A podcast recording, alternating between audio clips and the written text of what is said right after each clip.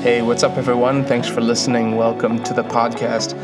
Um, I'm going to read to you out of 1 Corinthians 9, verse 24. It says, Do you know that those who run in a race all run, but one receives the prize? Run in such a way that you may win. And everyone who competes for the prize is temperate in all things.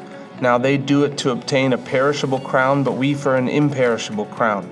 Therefore I run thus not with uncertainty. Thus I fight, not as one who beats the air, but I discipline my body and bring it into subjection, lest when I have preached to others, I myself should become disqualified.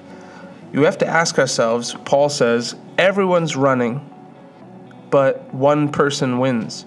What is winning? You know, it can almost uh, it can almost give you the wrong mindset when you read that. Like, hey, all of us believers, we're all running the same race, but there's only one who's going to win. But I want to talk to you about what winning is. What is winning?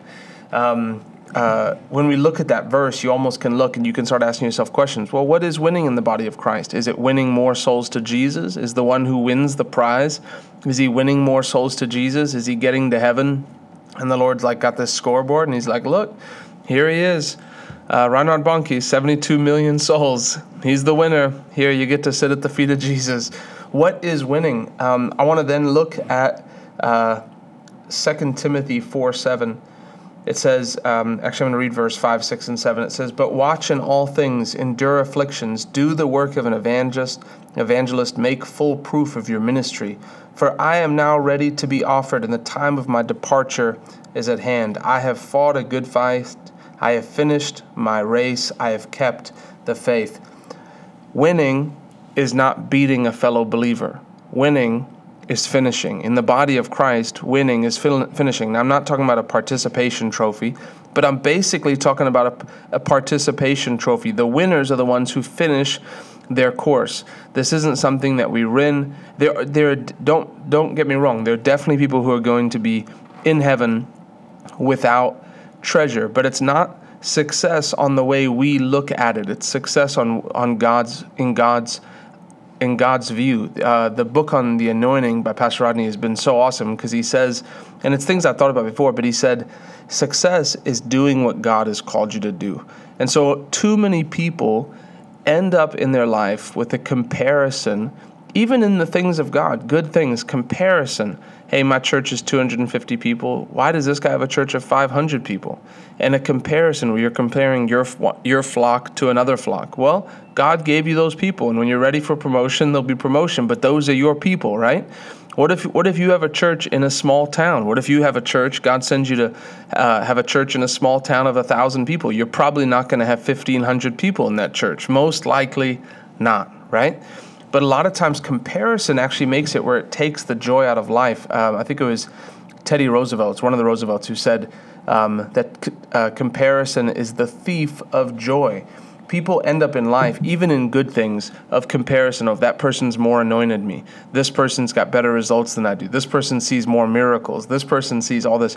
And it actually begins to steal your joy. So I want to, as a, for today's podcast, give you the reminder of what comparison does and how it has no place in the life of a believer. Um, the other scripture I want to read to you here is um, Philippians 3 8. Uh, Paul, um, where did it go? There we go.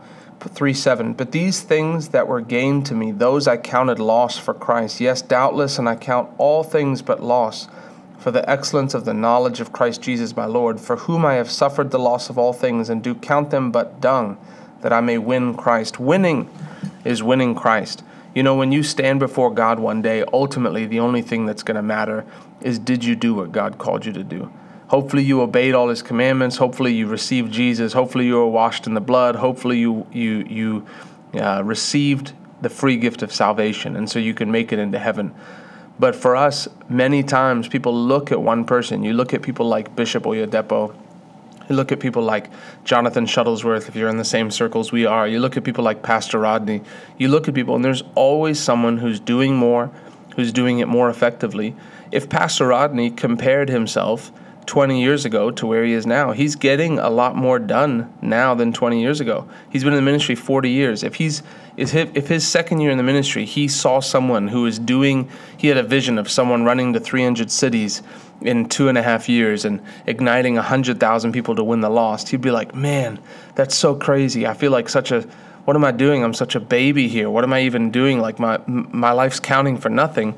And then the Lord's like, oh, by the way, that's you in 40 years too often we, we look at ourselves in light of what someone else is doing and it steals our joy. You know, when I was in sales, I had a friend um, who uh, won more people to Jesus. We had both graduated here from Bible school. And I remember like feeling sad and feeling like disappointed in myself because every time I would talk to him, he'd be like, "Yeah, you know, I was doing this, and then I won this group of young guys to Jesus, and then I sold, I made three sales today." And I'm like, "Man, I made two sales today, and I didn't win anyone to Jesus. What's wrong with me? I'm not even a good Christian." You know, I love the Lord. I was winning people to Jesus, but I was winning less people to Jesus than this guy was, and at the same time making less sales. And I remember the day, the day that I, I noticed that it, was, it was actually wrong. Like there was something in my heart that was wrong in my comparison. Is I remember pulling up I had made two sales for the day, pulling up the the little um, stat sheet to see how everyone else had did, and I was like excited. I was like, man, two sales, this was awesome. And I looked, and and this guy had made three sales, and like my heart sank. Like two sales was awesome, and I was perfectly happy with it. But the moment someone else had three sales, two sales wasn't enough. And it, it made me realize, man, this guy is my brother. He's still to this day one of my best friends. He's not my actual brother, but he's my brother in Christ. He's one of my best friends. And him doing better than me discouraged me. And that's where my comparison, and that's really a form of pride because it means like I wanted to be the best, right? If you're doing anything so that you can be seen as the best, you're doing it with the wrong motives. Ultimately, it's the eyes of God. There's a song that came out a long time ago, and it was the, My Audience of One. And I remember um, Big Daddy Weave. I don't know how I know that, but that's I'm pretty sure that's who it was. My audience of one. That when I'm living my life, uh, I'm to stand before God one day and I'm ultimately to give an account to Him for my life. And it's not to matter. I mean, it will matter how many people I help win to Jesus, but not going to matter in the way of like, God's not going to look at me and be like, you won 40 million people to Jesus in your life, and this other ministry won 45. Why didn't you beat them? We're all children of God, but there's so many areas of our life where comparison comes in. Man, this person's you know, better looking than I am. This person's more successful. This person makes more money, and things that can make us feel less than ourselves. You know, you do something very, really good, and then someone does it better, and all of a sudden you're like, man, it wasn't good enough. And so, beginning to identify in your life what where am I comparing myself with somebody else? If you're in Bible school, oh, that person's more anointed than I am. That person, man, let time tell. I want to tell you, when I left Bible school, you know, I loved the Lord. The Lord had done a lot in my life in my third year in Bible school with my relationship and my walk with the Holy Ghost.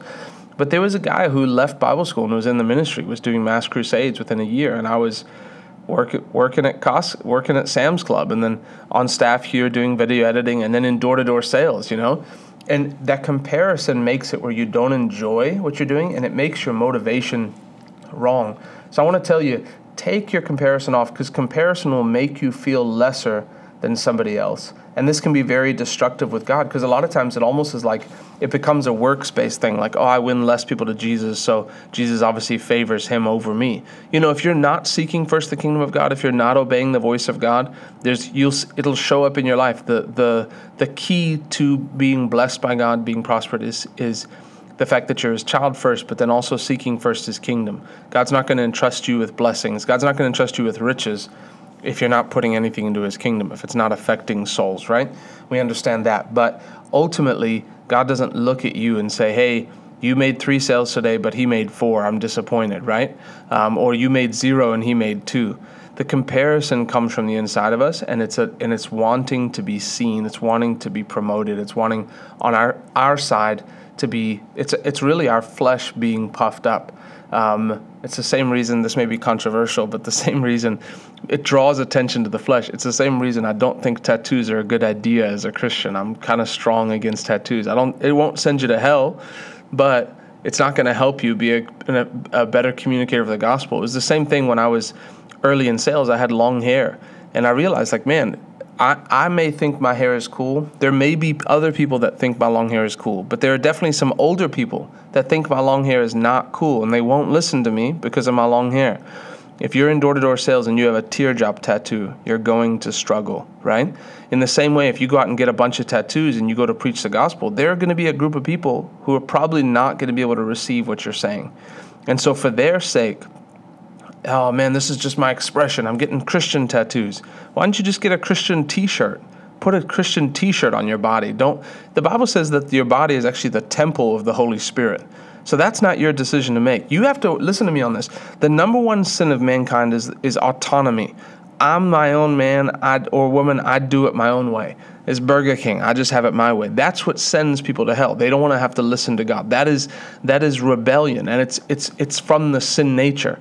So I know we look at tattoos, and it may not be a, but people are like people get serious. You'll talk about this, and people will. I'll get an email or message on. I really like your podcast, but what you said about tattoos is offensive to me and my boyfriend that I'm living with, right? People get crazy about this stuff because it's there like no one's going to tell me what to do. People, man, Christians spend so much time fighting for their Christian liberties. Like I can still be a Christian and I can still be a Christian. If you spent more time fighting for the kingdom of God, fighting to get people into heaven, if you knew that that 5% of people would would would have a tougher time listening to you because you went and put tattoos on. Now I'm telling I'm not saying if you were born again and you came out of a life of whatever and had them, don't remove them, right? That's a testimony. But don't go, go you've been raised in church and you're a pastor's kid and you're like, I'm get, I'm just getting tattoos because I like him. That's not your body. That body belongs to your future spouse. And and I don't care if they like him either. That body belongs to the Holy Ghost. And you're gonna tell me people you don't people don't people people don't live their whole lives in the 80, look at their body and be like, you know, one of the best decisions I ever made was getting tattoos. But people do look back and be like, what was I thinking this was stupid. Because what if it's even one person who you walk up on to share the gospel with them, and because you look like you're a thug coming out there with your your 14 tattoos, the tattoo that comes up behind your ear and o- over wraps around your eye, looking like Mike Tyson out here, and people are nervous of you. Like we don't have the right to do this, but it's ultimately it comes down to it draws attention to the flesh. So if it's drawing attention to the flesh, but if you out there and you're like fighting for your liberties, if you'd spend more time fighting for the gospel, fighting, standing on a, t- t- going out and telling people about Jesus rather than like I can listen to this music and be a Christian. If you if you're saying those things, I can do this and be a Christian. I can do this. You're you're saying the wrong thing. That it's not. This isn't about. I'm going to be a Christian. I'm going to get as close to the line as possible. Like you know, it ain't sin. This is my personal conviction. Stop fighting for your personal convictions. The Bible in Corinthians, First Corinthians, actually talks about how your conscience when you're with other people, your conscience doesn't matter. It's what someone else's conscience matters that, that matters the most. If you go and there's someone who's been delivered from alcohol, I think alcohol. I think you're stupid if you drink alcohol. First of all, if you're a Christian, you drink alcohol. I think you're stupid. I think you're you'll never be used by God like you should be. If the people that God used, Samson, the people that God used that that that, and He said, don't John John the Baptist, don't touch alcohol. Come on, waste your life on that stuff. But anyway, if if you spend all that time fighting for your Christian, I can do this and be a Christian. It's my personal man. How about you step away from the gray middle line and run as far as you may and and get as close to the fire of God as possible? What are we trying to do? I'm trying to make it to heaven with as much compromise in my life as possible. You, you lost your mind. I'm I'm making it to heaven, man. It's my goal to never sin again, ever again, by the power of the Holy Ghost. I want to bring as many people with me. I'm not trying to be relevant to get people to heaven. You don't look like the world. You don't look like the world to get people to heaven. You look like Jesus to get people to heaven. Jesus wasn't walking around like, oh, I'm going to do what I want. He served God. He said, I don't do anything except I'll uh, first see my Father do it. But back to comparison. Now that we've crossed over that line, man, I get heated sometimes. People talking about tattoos. You lo- you crazy? Go out and I'm gonna I'm gonna tattoo a scripture. How about you put? How about you memorize that scripture? Tattoo it in your heart. How about that? I'm gonna put a cross. Go, man, go Go put a cross on your, get that little What Would Jesus Do bracelet. Wear that thing for the next 18 years if you're that serious about it. Comparison. Ultimately, it comes down to, thank you for bearing with me on that. Who, it ultimately it comes down to that moment that you stand before God. You know, the disciples were funny. I mean, we we have a lot to learn from them. They were regular dudes who a lot of times made mistakes. You know, they're who's the greatest in the kingdom. You know, all those questions. But there was a time actually where a comparison was brought up, and Jesus told someone, "Mind your own business." John chapter twenty-one. Uh, Jesus says to Peter, He says, uh, "Simon Peter, do you love me?" Peter, the third time, Peter was hurt that Jesus asked the question a third time. He said, Lord, you know everything. You know that I love you. Jesus said, Then feed my sheep. I tell you the truth, when you were young, you were able to do as you liked. You dressed yourself and went wherever you wanted to go. But when you are old, you will stretch out your hands, and others will dress you and take you where you do not want to go. Jesus said this to let him know by what kind of death he would glorify God. Then Jesus told him, Follow me. Peter turned around and saw behind them the disciple Jesus loved. He's talking about John. It says, The one who had leaned over to Jesus during supper and asked, Lord, who will betray you? Peter asked Jesus, What about him, Lord? So here Jesus has just told Peter, Hey, you're, you, at the end of your life, you, your death's not going to be what you want it to be. And Jesus turns and says, Well, tell me about John's death, basically. What about him, Lord? We're in competition. What about him, right? Jesus replied, If I want him to remain alive until I return, what is that to you? As for you, follow me. The moment comparison comes in, man, this person this, this person that. Hey, Jesus is saying, Listen, look me in the eyes. It doesn't matter what they're doing. Their calling's different, their gracing's different, their anointing is different. You follow me. Ultimately, at the end of your life, you're going to stand before God and you're going to give an account for that. And Jesus is saying, pay attention to your own life, make full proof of your ministry. Stop comparing yourself. There's a lot of freedom that comes, a lot of joy that comes when you look at your own life. Yes, maybe there's someone who's who's better off than you are. There's always going to be somebody. Don't compare yourself by those people. Ha, is, has God blessed you? Has God prospered you? Has God saved you? Where did He take you from? Look at those things. Man, where did He bring you from? Who were you before you met Jesus? Where are you now? How much have you progressed? What has the Lord already done? Lord, I need you to do this, this, and this in my life. I want you to come down and just overnight change me into this anointed, uh, fireball breathing Christian, full of the fire of God. Well, start being thankful for what God has done. Man, I'm glad I'm not who I was. I'm not yet who I'm going to be but I'm content and I'm moving forward. I'm seeking the face of God and watch what God does in your heart and your life. I love you guys. You guys are amazing. Thank you for being people committed to the Word of God, committed to the kingdom of God. Follow God, drop the comparison, and get your joy back. It's good to serve the Lord. Amen.